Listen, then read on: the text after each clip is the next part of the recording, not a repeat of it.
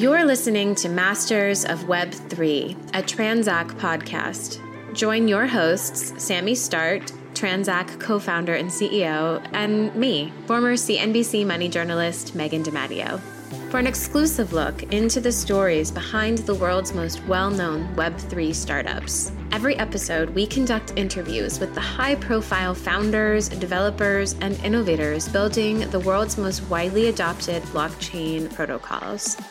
We want you to hear about the highs and lows experienced along the founder's journey in the crypto space, from the people behind the tech that's changing our world, and get a 360 degree look at how blockchain innovation is disrupting the internet as we know it. So, welcome to Masters of Web 3. Welcome, everyone, to episode 16 of Masters of Web 3. Today we have Gwendolyn Regina, and she is the investment director at BNB Chain. We are so happy to have you, Gwendolyn the timing couldn't be more perfect because there are just so many things that I want to talk to you about today that are relevant to what's going on in this space. Particularly, I'm interested in uh, in your role and your mission at BNB Chain because I think so many entrepreneurs are interested in getting into Web three, but it's also a very tumultuous landscape right now, or at least it appears that way to the outside world. So we're happy to have you kind of demystify that process a little bit and and talk about your your predictions from your point of view. So welcome. Thank you, Megan. Very excited. Very, very excited. I'm going to do a little like formal bio, but then I promise I'll stop blabbering and I'll give you the mic. Um, but just so that everybody knows, you know, like I said, Gwendolyn Regina is an investment director at BNB Chain. And in that role, you're responsible for accelerating the growth and development of the BNB chain ecosystem. And the way that you do that is through strategic partnerships. So that's like partnering with startups and um, streamlining the processes around deals, portfolio management, and new venture development.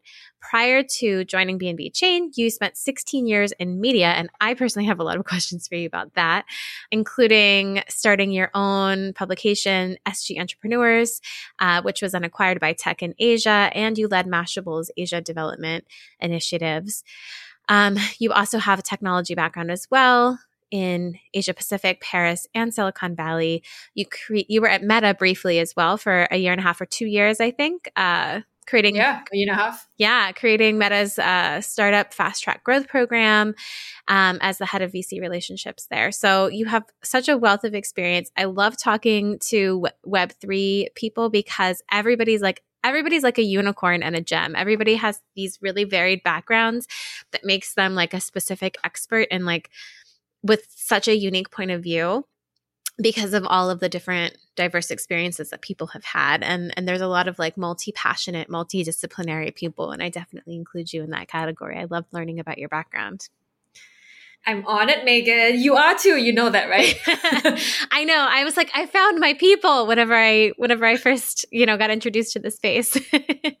yeah, you're, you're right. It's like you're people because you feel like you understand and you're understood. Yes. Right? And you don't have to just be one thing, you know? You don't have to just be an investor. You can also like have this creative background and and you know have media experience, for example. And and I want to talk to you about about that for sure. And so this actually kind of dives into my first question, which is Have you always been both entrepreneurial and creative?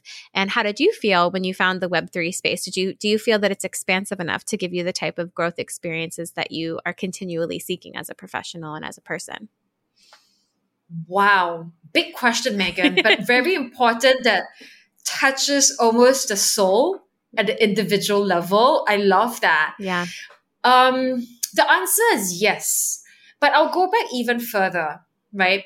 So for me, the key thing I think that really, really drives me is I'm curious about a lot of things, but also I'm very curious about how the world works in general, how the universe works. So I'm I come from a um, very science, very physics kind of interest and background, uh, much uh, like long time ago and you know in that field and people who are interested in, in such stuff you're always asking questions right so for me it's always about what's happening now what can be done with like literally science and, and technology that enables us to that changes the world in a fundamentally different way So Web3 for me, it's it's a nice term and it excites me deeply. And I'm still learning. We can go into that shortly. Um, but really, I see it as an evolution, yet also at the same time a step change in just technology. Yeah. So again, like many years ago, the when the wheel was first invented, that was technology.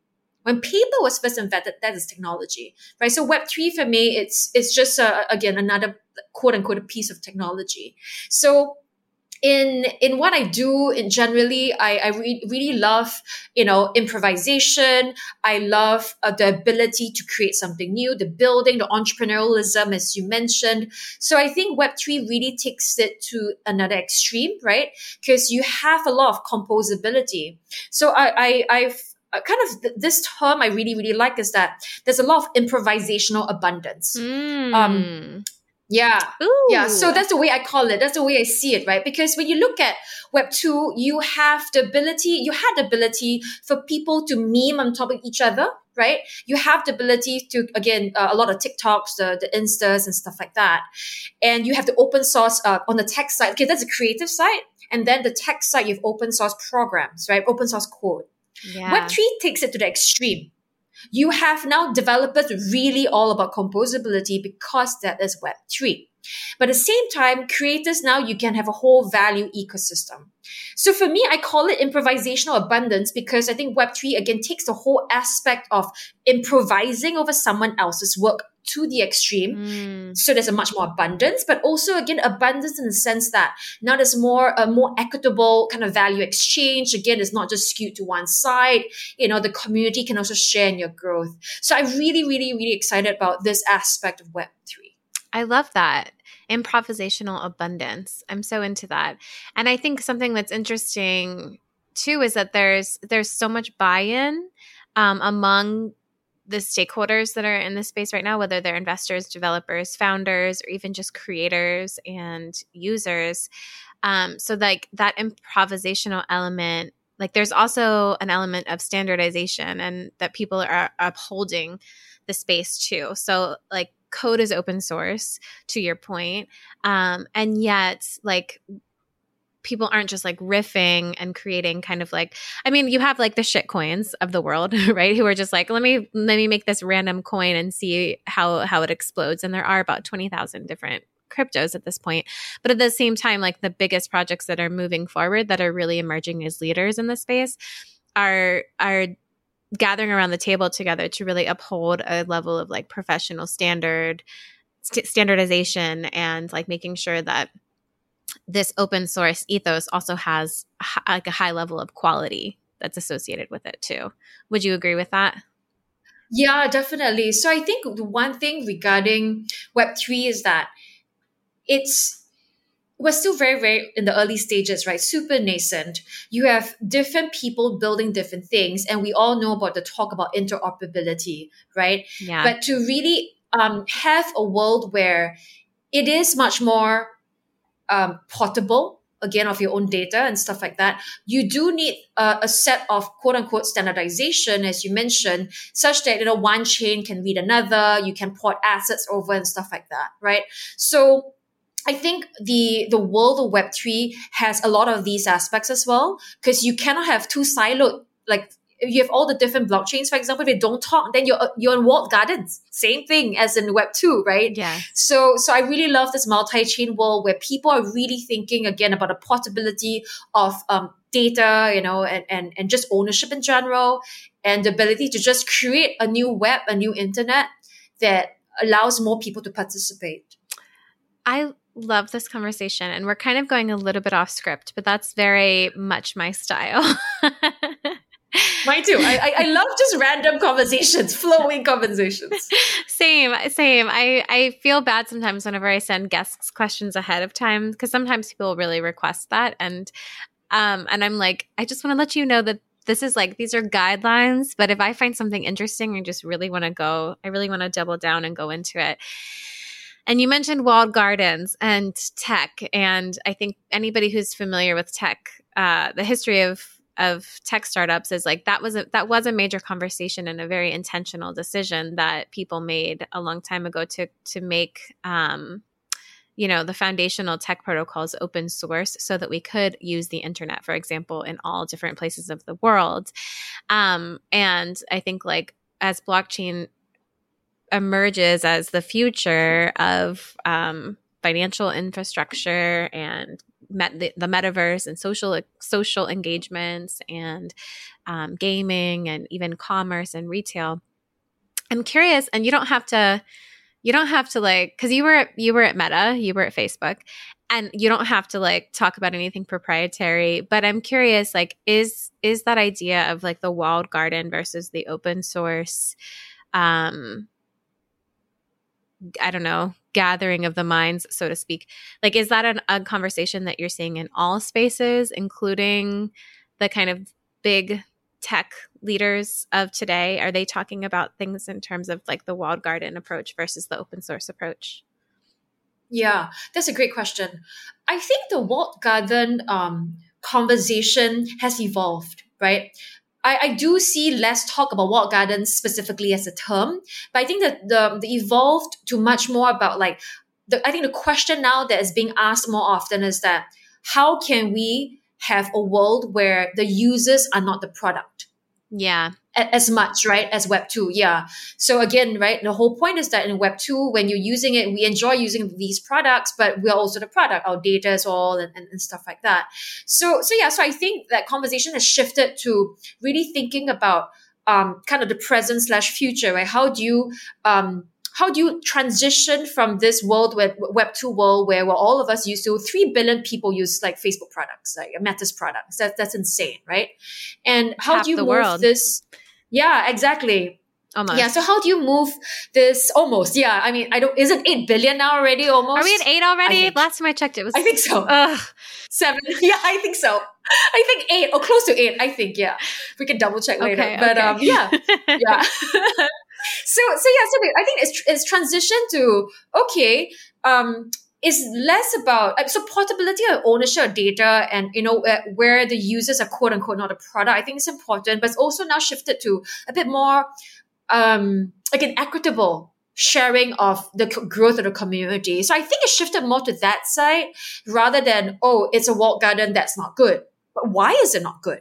Right? Walled gardens to a certain extent is it's okay. Just that people were um, the whole conversation and arguments against walled garden was that why if I have a um, social media account A on this social media platform, I, I can't easily shift all my my likes, comments, and friends and social graph to another platform, right? Like I should be able to do that easily, which you can a little bit more easily in Web three. Uh, that's the whole idea, right? The people working on that. So, yeah. so I think it shifted in, in nuance. Yeah. And you have said in the past before that you believe in like a, a kind of a mixed future. Like you're not a decentralization purist, nor do I think many people are. The longer I'm in this space, the more I'm like, okay, nobody's nobody's really being a purist here about decentralization. Although I'm sure there are, you know, and there are definitely like the degens of the world. But you've you've said before that you believe that the future really is like going to be a mix of decentralization and then centralized uh, companies and products and infrastructure. And then there was a third one that you included in there that I, I can't remember now how you phrased it. CeDeFi. Yeah, talk a little bit about that. What is that? Yeah. So CeDeFi is just short for centralized, decentralized finance. Okay, hold on. Yeah. So I re- Centralized, decentralized finance. Let me just give my brain Yeah. a minute. Okay, okay, I'm with you. so it's just like a portmanteau, right? Like just the two two terms coming together. But I really, truly, honestly believe in that because yeah, we would definitely still need the centralized side of the Web three world, blockchain world, crypto world. Um, because I mean, I have you know I have centralized accounts, I have decentralized wallets, for example, right? I play in both worlds. Um, there's definitely a space because a lot most people will not want um to handle the, the at least right now accessing web3 proper non-custodial is like so difficult right it's, it's messy you, you need to write down your private keys and stuff like that so Yeah. th- there will be a world there decentralized for sure as well again like you said that extremists i mean not extremists but um again maximalists yeah, yeah. and then And so CeDeFi really, I think, is interesting because it's there, but also I think coming up, right?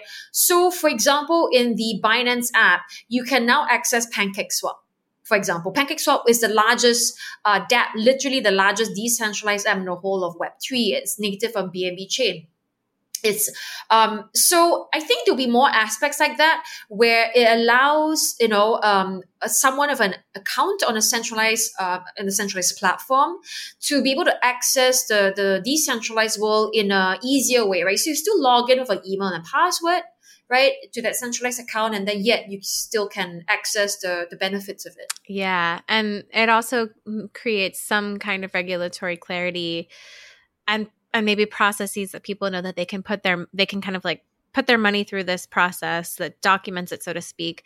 They understand what their tax reporting responsibilities are for example. They understand what kind of like wallet hygiene they need in order to make sure that things are in the right places and there's just some clarity that way too like a transak kind of takes a similar approach with with being the on ramp uh, integration that that helps on ramp people into the into the DeFi world. And yet, like Transak is regulated, Transak is licensed, you know, in the UK and follows compliance um, protocols. You know, like they follow they they follow compliance procedures in order to like maintain that that level of regulatory clarity that's required i think if you want to play in both worlds you know just so that people know. Not that one is necessarily the right way and the other way is the wrong way or, or whatever not even looking at it from a moralistic point of view just just in terms of like making there be some kind of clarity around the process so that people know how to set their money up, how to set their wallets up, and they understand like where the parameters are, and and they they just have clarity around that. I think that's something people yeah. are really calling for more and more is just clarity. Yeah, I, I agree with you. Yeah, exactly right. Clarity, and then the KYC is still important. Yes, right, and and it's it's for many many different reasons, right? And and so you're absolutely right. I think that's one huge po- portion of it. And you mentioned tax. Yeah, for sure. yes. Oh my gosh. And the more that I talk to people, the more I'm like, I really need to move out of the United States. Because, like, even the other day, somebody was like, Why don't you get paid in crypto yet? And I was like, Because I would have to do capital gains taxes. And a lot of people that I were talk- that I was talking to were like, Oh, yeah, we don't have to worry about that where we live. I was like, What? Like, it's seems so. Yes, I, I don't, Megan. I don't. I'm jealous. yeah, I live in New York City, which is probably like the most like it's like one of the strictest, you know, regulatory areas to live in. So if I want to do this for the rest of my life, I have to start thinking a little bit about. hey, but New York has nice jazz. Oh yeah, culture. yeah. The benefits yeah. right now definitely outweigh the the cons yeah. at the moment. yeah, I love New York. I love New York. Oh, cool. Yeah. Do you go to jazz clubs when you come here? Like, is there one that you like? Yeah, I really, I really try. I the last time I was in New York was actually quite quite some time ago. Again, all before COVID yeah. and stuff like that. But I remember uh, going to this hotel, actually, a hotel bar. I cannot yeah. remember where, but I just walked in randomly. I bumped into a friend actually, weirdly. I guess New York is small in that way. It and does feel like a small singer. town sometimes. It does, it does, it does. So it's literally random because I was alone on a work trip and I again I bumped a friend in New York City, right? Love yeah. That. So it was beautiful, beautiful vocals. Loved it. Loved that. Yeah, the hotels here are a vibe. Like sometimes I'll go and work from a hotel lobby. I'll go and order lunch and coffee, and I'll work from the hotel lobby because they're also historic and so beautiful. And a lot, a, oftentimes they do have live music, which is really cool. yeah, so I love that about New York. So yeah, count your blessings. Thank you. um, okay, so as you know, on in on Masters of Web three, we talk a lot about people's backgrounds because our audience is full of aspiring developers, aspiring founders, industry folks like people who are are choosing this as a career and so i always like to kind of harvest some lessons and learnings from people's experience and background. So um, we'll go ahead and transition a little bit into your personal story, if if that's if that works for you. yeah, of course. cool. So I want to know what was it that led you to crypto, and do you remember what your first crypto investment was? What wallet you used, and what the year was? Yes. So for me, um, I mentioned earlier, like, you know, um, for me, Web3, blockchain, crypto, what is an evolution, but also a step change. So I can tell you the story. I first saw Bitcoin in 2010. I was just surfing the internet on my old MacBook Pro. There's, there's a reason why I'm saying that, not an advertisement. um, and I I just I just read a lot random stuff on the internet, right? So I transferred point Bitcoin. My mind was blown, like seriously mind blown, because back then, if you wanted to transfer money to your friend, uh, and this is 2010, right? You, you still needed, you know, Sunday 10 p.m. or something. The banks were closed. You couldn't do that. Um, yeah when I saw Bitcoin, I was like, wow, this is the way money should work. Why should I have to wait for Monday morning for the banks to open to be able to transfer anything from $10 or, or $1,000 to you, right? Yeah. So that was one aspect of it. Second aspect of it was how the key thing for me was that how strangers, quote unquote, was coming together to create almost Bitcoin together. Yeah because it's as we all know it's, it's, you know it's a ledger. You have many people supporting you know um, literally the existence of bitcoin. And that was beautiful for me. Like this is how, what the internet should be. You connect with people strangers from faraway lands you know with different expertise in this case just computing power right? And and you collaborate create something together. For me that's like like collaboration of it um yeah that was so beautiful. Yeah. Because this harkens back to, I said this before uh, somewhere as well, where when I was much younger, I was participating in NASA's uh, SETI at home program, the search for ET at home. Using your idle computing power, you could help hunt ET. Oh, I love that. Yeah. yeah, yeah, yeah. I, so I said, from a big physics person and, and just universe questions, right? So for me, it was like just beautiful again working with strangers. So Bitcoin was mind blown. I downloaded software back then to try to mine it on my computer. But I at the same time, I was running two things of my own, the entrepreneurialism that you mentioned. So I was actually super, super busy. Um, and I, so at the same time, while I was mind blown, I didn't have enough mind space to really kind of really sink into Bitcoin. Yeah, really like dedicate yeah. yourself to it and focus on yeah. it. Yeah. So life happens, right? Yeah. So yeah, so basically I I, I didn't succeed in mining. I did a little bit or, or none at all, basically. And then I probably bought some Bitcoin again. I think in 2012, 2013. So just a few years later, when again I'm just going back, you know, and and I just opened an account on a very, very old platform. I cannot remember the name right now, but around then. Okay. If you if you name some names, I can tell you which one, but I cannot remember it right now. Okay. That's okay. Yeah. Do you remember uh, your first wallet? Was that also like a a wallet that was linked to that exchange? Yes, correct. So the f- the very first one, then I mean, so if you discount uh, my mining, the software mining on my laptop back then, that you could mine on your laptop technically, apparently. Um, so my first, I guess, proper one was yeah, definitely a centralized wallet. Okay, got it. When I bought it, yeah, I got fiat in, yeah. So that was so first time I mine was 2010 and bought in 2012, 2013, I think. Awesome. And then do you remember like do you have like a first win in your mind? Like is is your story with Bitcoin punctuated with like a first big win? Like for a lot of people it was the 2017 bull run, but there were a couple little ups and downs before then. Yeah, this is a great question. I would love to say a big yes, you know, like I mine like a lot or something. No. um, actually, I would say that my first big win was probably more around, um, more ju- just before the bull run, maybe about 2016 or so, when it's almost like every two to three years, I'm checking back in Bitcoin again. And so I saw that the ones I bought in the exchange had risen in value right? So that's when it kind of got me started, restarted, um, kind of back into the space. Yeah. And and you know just reading up more on it again, such that in 2017, um, after I left Mashable, I took a sabbatical, but be, but doing that, I was doing a few things. And to during the sabbatical, one of my aims was actually to create, um, try to do another startup. So I try to do a blockchain identity startup actually, because I really believe in a again it's self sovereignty, ownership of data, identity. Yeah. And yeah, so that was then. Identity is so important. I've been like diving down that rabbit hole lately too. In fact, last a couple episodes ago, I keep referencing her, but we had Anastasia Uglova on from Lighthouse. And prior to joining Light, Lighthouse is a new startup in this space. Um, they're they're one they're positioning themselves as the search engine of the metaverse. Uh, but prior to joining Lighthouse, Anastasia wrote her thesis on data privacy, privacy and identity in the metaverse, and she published it on Mirror. So if you want to read it, I highly recommend it.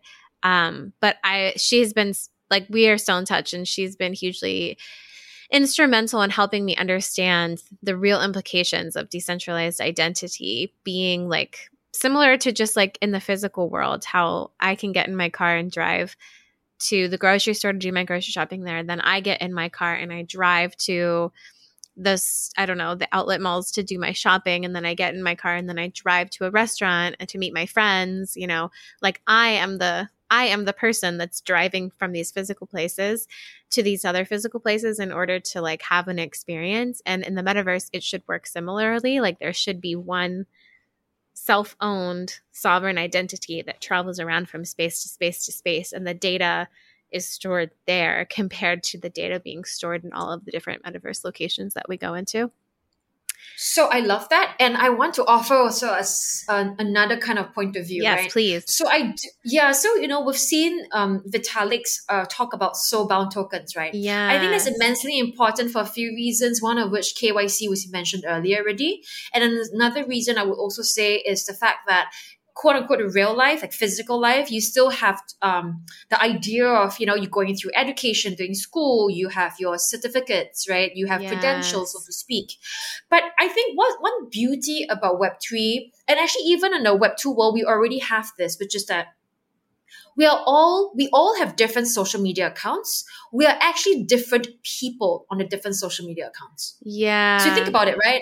Whatever you present on, on ig whatever you present on on facebook twitter tiktok what have you it's because the platform the form factor is different it um it creates or incentivizes certain different different kinds of posts yeah. Right so insta is more beautiful let's say right and stuff like that. So like this or one on, joke. On LinkedIn, everybody's like their identity is their professional identity. Yes, so I get yeah. on LinkedIn, all my friends are like, "I'm pleased to announce that I was just I just accepted an offer here and here and here." And then you know you get on Twitter and everyone's like using you know slang and like using, you know, GM. A GM, exactly. like no one's even speaking in complete words, let alone complete sentences over on Twitter.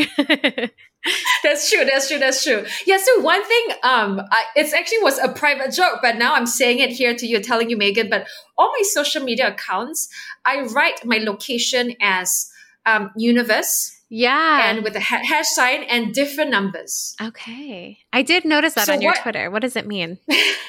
so what it means to me is that these numbers are really random, but it's like my own private joke where again, every single social media account, you're presenting a different kind side of yourself, consciously or unconsciously. So it's almost like it's a different me from a different universe. Mm. So so that's what I mean. So I, I think our identities have always been fragmented. Again, take away social media. Who your, your work colleagues know you as is very different from what your friends, your partner know you as. Yeah. Right? We are already fragmented. And it's code switching, it's just contextual. Yep. And again, a lot of it is conscious and unconscious at the same time. Yep. So I think a Web3, it this is again another extreme, right? Literally, we are talking and having calls with people with just avatars, right? PFPs, yeah, right? Yeah. And I think one beauty, again, taking away the soulbound side of things, because I think that's immensely important for quote unquote the real person living in the physical world with perhaps one passport or a few passports. Yeah. I think it will evolve more and more to all of us having again different avatars online. Maybe one avatar or one identity you have in in web3 world is just that that artistic that, that art identity. The other one is the jazz musician identity. I don't know right? Maybe because for that person for some reason you don't want it to mix. Many reasons why you may or may not want it to mix. But i think that's the beauty of online is that you can choose to almost co- compose your own, own identity in a in a in a much more fluid way right? So of course this brings up a lot of questions as to like then how do you know like when i'm talking to megan on this platform you know um like what do i how do i CUS. Yes. So there's a lot of philosophical questions here as well, which I love to dive into. But but identity is such a such an individual topic as well, right? Yeah. Well, and I guess that's probably where you have something like a KYC token come into place, where people can verify that I am who I am without having to see all of my private information or yeah. without having to see all of my activity. You know, like if I went into a metaverse space that I didn't want them to see, or if I participated in something that I didn't want them to see for whatever reason, right? Like maybe that's a professional relationship compared to a social one or something like that. Like they could still verify my identity without seeing all of my activity necessarily or all of my all of my PII. Um, yep. But yeah, agree. Correct. It's a lot. it is a lot. It's a lot. but also, you know, the the core foundation is like that the that the person the person the the physical person, the soul, if you will. I the, the soulbound name kind of freaks me out to be honest, but I understand where it comes from because it's like the person is the one with the sovereignty to determine who gets to see what, why, when, and in what contexts. Yeah, yeah, yeah. So I, am really excited to see how that evolves and how is you know its use cases essentially. Yeah. Ooh, so many things to talk about here. I feel like we're just scratching the surface. Um, okay. We are definitely just only. Well, talk a little bit about. Let's like focus a little bit now on BNB chain and how like and and BNB chains chain's role in in all of this um, because you know when we're talking about the metaverse there are so many elements at play here. I mean for some people the metaverse and blockchain are synonymous but of course that's not the case for every every virtual world right? Um, but I think anybody that I talk to on Masters of Web three will agree that the metaverse is going to be built on blockchain. Um, but yeah, can you just maybe talk a little bit about BNB ch- BNB chain's role in all of this, um, and what projects you're engaging with right now that you feel excited about. Yeah, so BNB chain we are the largest Web three community today. So we are a layer one blockchain. So what this means is that we are a smart contract platform, and decentralized apps build on us, right? And so our ecosystem is extremely diverse. We have about 1 million daily active wallet addresses slash users um, as a rough guide. Um, so again, on daily basis, 1 million or so. All time high was about 2.27 million. So this growth has been immense over the last two years because BNB Chain, we went live on mainnet in September 2020. And today we are the largest Web3 community in, in, terms of users. So that's been, been amazing because you've been, you know, the last two years, you're you're really seeing the growth of proper Web3, right? We had the DeFi Summer, NFT, GameFi, and with that, BNB Chain also grew. So for us, one thing that's very, very important is not just the present it's really about mass crypto adoption because we truly believe that blockchain web3 you know is so um, it's such a step change again in technology that allows um, a lot of benefits to, to, for many different reasons and across to many different people parts of the value chain for whichever for most economies right so we want to really get a whole industry ready for mass crypto adoption. So we always say our goal is to get to get crypto to 1 billion users. And you've gone on so, record saying that you believe that can happen in just a couple years, right? Like 2 or 3 years. Megan, you've done your research. yeah, so I yes, so that's my prediction. Let's see whether I'm correct. Okay, with NFT this. We all have I, an open I, mind. we all have a yes. very open mind. yeah, so let's see, let's see. Fingers crossed, right? I, we all love to be right, but let's see. Yeah, maybe we're too optimistic. Always optimistic, actually. I, I am, but yeah. So so I really think that that's immensely important because it was so nascent you know technology always has growing everything has growing pains. And so we see so many growing pains in our world right now right? All the hacks scam exploits and stuff like that security risks. But again all that's part and parcel of just evolving as an industry so there's a lot more work to do. And so for us we see our role as you know being one of the chains that you can build on. You know we want people to have choice developers to have choice. We think that bnb chain has proven robustness and scalability right? Again supporting 1 million daily actives with zero downtime uh, the last two years which is amazing. We slowed down at all-time highs but never went down. So that's um we're immensely yeah exactly. Mm-hmm. Thank you. We're immensely proud of that, and you know we're still we, we're still evolving even more, working with partners to ensure there's more security across everything, and just again more robustness in tech. So, what is your core mission at BNB Chain, including investing in promising projects in Web3 and leading the incubation program? Talk a little bit about that. So for BNB chain, ultimately, you know, again, going back to mass crypto adoption, the key thing we ask ourselves is that what use cases are going to be present in a few months to a few years, right? We want to start investing, finding these projects to start working with them early.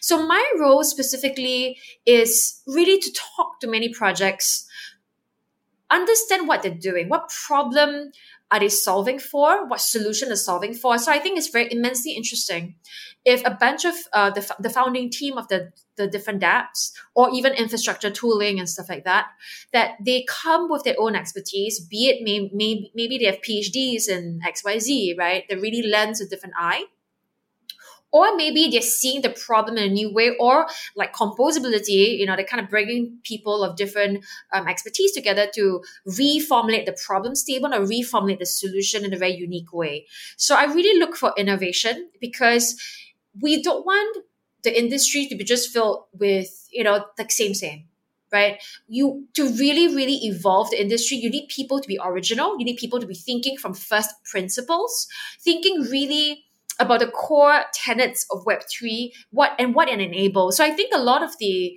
the again the use cases that will really be mass in the future, I I, I think a lot of them we we don't even we can't even think of them right now, right? We can pretend we can potentially kind of imagine, for example, MusicFi, it's something that music as a category something that we're immensely interested in. There's a few BNB chain native uh, music projects, MusicFi projects that we're, we're very excited about. We've been partnering with them on a much deeper level the last few months, you know, the core team. So, you know, it's, it's stuff like that where you're seeing kind of blooms of use cases, right? And and taking music again as an example, there's many things to improve there, right? You look at the Web two world, you know, the the musicians, the artists only gets about like I don't know twelve percent or something of the streaming revenues, yeah. right? Which makes you're like they should get more. So so and then there's many things to solve for royalties, you know, and stuff like that. So we I think that we we know that there are there are almost like challenges or topics that Web three um, can come into but I think the question the question mark is still out as to like what exactly will really take off and what will really be again mass use cases. So so yeah, so my my role really is to try to um, you know, make sure that we are engaging with the most innovative projects out there and, and incubating them, right? Yeah. Making sure that they're coming into our ecosystem, that the core team we can help amplify their work, accelerating their growth, be it from everything from, you know, just simple retweeting to going deeper with more strategic projects, uh, you know, a joint kind of go to market strategy. We also then um, talk about, you know, we, we do give grants, we also invest. And again, the incubation is very, very important. So, yeah like most valuable builder as an incubation program has been going on for about uh, what, a year and a half. And each time we have several hundred applicants applications and we only select like anything from 20 to 30 projects. So immensely exciting um, program where they go through again an eight week um, fireside chat incubation program. So how does somebody can apply and um and do you have uh, an application round coming up? And like how can people start preparing for that now if if they're listening to this and this is uh piquing their interests? Yeah. So the website for bnb chain is bnbchain.org right? And our twitter handle is at BNB Chain. So we will put up, we have put up a lot of announcements right now. So most valuable builder season six will kick off uh, in Q4. So October, November. Okay. So that's the application period coming up that will be amazing. If all of you builders you know developers out there who are listening to this please do apply. Check us check us out on the website. Check us out on twitter. And yeah you can read about some of the projects that um that's been through the incubation just just in the bnb chain ecosystem that's been that's been very exciting Amazing. So I want to wrap up with um, something that's related to this, and I thought you would be the perfect guest to to ask these questions um, because your background is in media. Prior to joining BNB Chain, you uh, founded a a company uh, that covered tech and entrepreneurship in Asia. Um, that that publication got acquired and is now part of. Um, remind me the name of it again. Tech in Asia. Tech in Asia, right. So it's like you have this media background. Obviously, you're very media trained, and you yourself do a lot of like public speaking. And conferences are such a huge part of the crypto and Web3 circuit right now. And it's a great way to make relationships and meet people and also like um, unlock a level of visibility that's really important when you're a founder who has an idea and you're trying to to get support for that idea. So um, And I'm just going to brag about you for a little bit too. On top of all that, you've been interviewed and featured on global publications like the BBC, Al Jazeera, uh, Channel News Asia, Prestige, Esquire. The list goes on and on. So, what is your advice for Web3 entrepreneurs who want to prepare for this kind of visibility and speaking opportunities, whether that's being involved in panels or giving keynotes or interviewing and on podcasts such as this one. How do you prepare for that, and why is that important for today's developers and founders? Oh, love that question, Megan. I think you're the first person that's really, really asked me that. I think, yeah. Well, you have such a wealth of experience to, to pull from, so I think it would be really mm. helpful because I know. Thank you, Megan. I go to these conferences and and I'm naturally charismatic and I think naturally conversational, but when it comes to like formal opportunities, I'm like, no, I'm good. I'm so good. Like, you know what I mean? I'm have it's it's a learning curve. I think for a lot of people to go into these conferences. Yeah, it is. It is. It is. It is. Yeah. So my background is media and tech tech, I've always been at the intersection of both, right? So I think that answer is one part of the answer to your question is that I've always been reading about tech, building in tech, building stuff with tech, right? Everything around it. So I really love the space in general, right? Like in general, meaning the whole space. So I'm just really deeply passionate again about how tech changes our lives and, and can potentially change our lives. So I think advice then to, to people is that to really understand your space. I think that's important. And the thing about building new things is that you will not have 100% information, right? A lot of times you're building for a new market. You're building for something that people will not understand. You will be misunderstood. So it's really to just know what you're comfortable with, to know what you don't know. Mm, I think that's very mm, important. Yeah. Yeah and and and it's okay because we're all still new and building. Like again, we, we joke about the one billion. I think it's one billion in like a few years, right? Just because I, I just have seen um, you know, the tech world evolve the last again 16, 17 years, and that's just my gut feel. I may be wrong, right?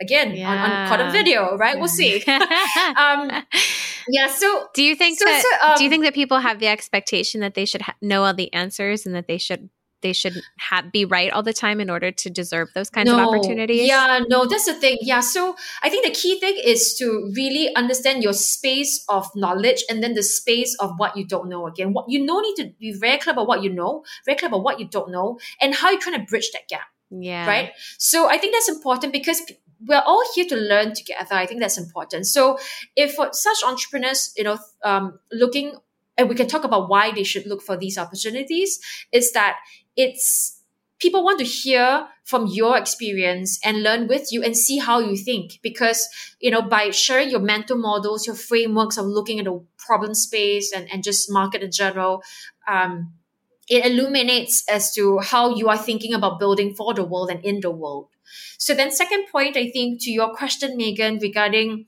um, I guess the importance of, of such opportunities. I, I would say there's a, there's a bit of a mixed thing, right? So I, I would say that execution first is very important in your own project. Execution meaning actually building the product, actually trying to find product market fit and finding customers and users. So I think that's second most important first. I know it's a bit of a tangent, but I think that's immensely important to emphasize because one shouldn't be, in my opinion, um, chasing quote unquote just speaking opportunities, I think can be a distraction because you know uh, you know you all, you yeah. know in the past we the term was 15 minutes of fame right and with the um, social media generation, you have more people, quote unquote, wanting to be growing, wanting to grow up to be influencers, right? You've seen the surveys for young kids. So, I mean, personally, that worries me, but that's another topic altogether, right? But you do see some aspects. Yeah, I can see your eyes rolling. I think you agree with me as well.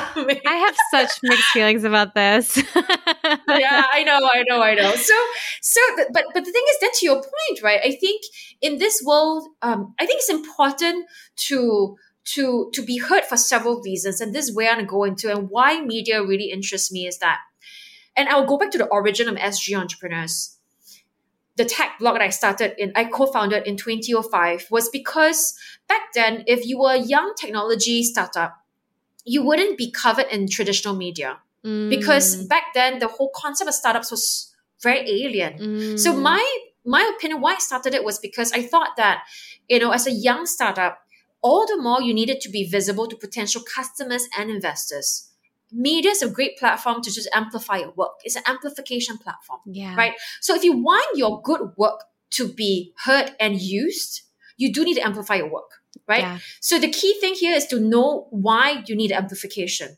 because um, Yeah.